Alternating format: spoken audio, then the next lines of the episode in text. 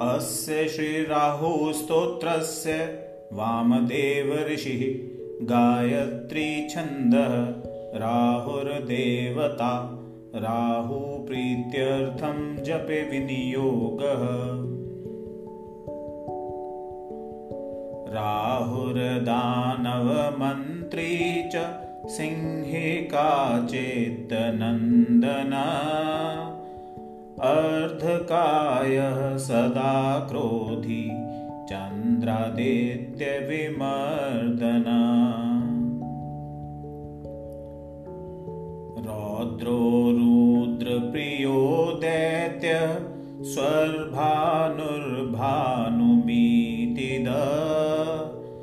ग्रहराजसुधापायि राकातीर्थ्यभिलाशुक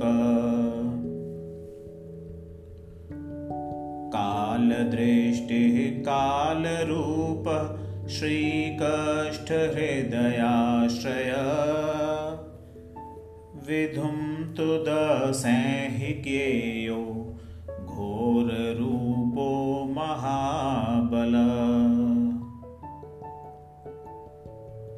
ग्रहपीडाकरो दंश्री रक्तनेत्रो महोदर।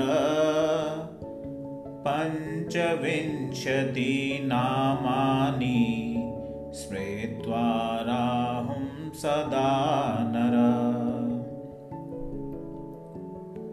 यः पठेन् महती पीडा तस्य नश्यति केवलम् विरोग्यं पुत्रमतुलां श्रियं धान्यं पशुंस्तथा।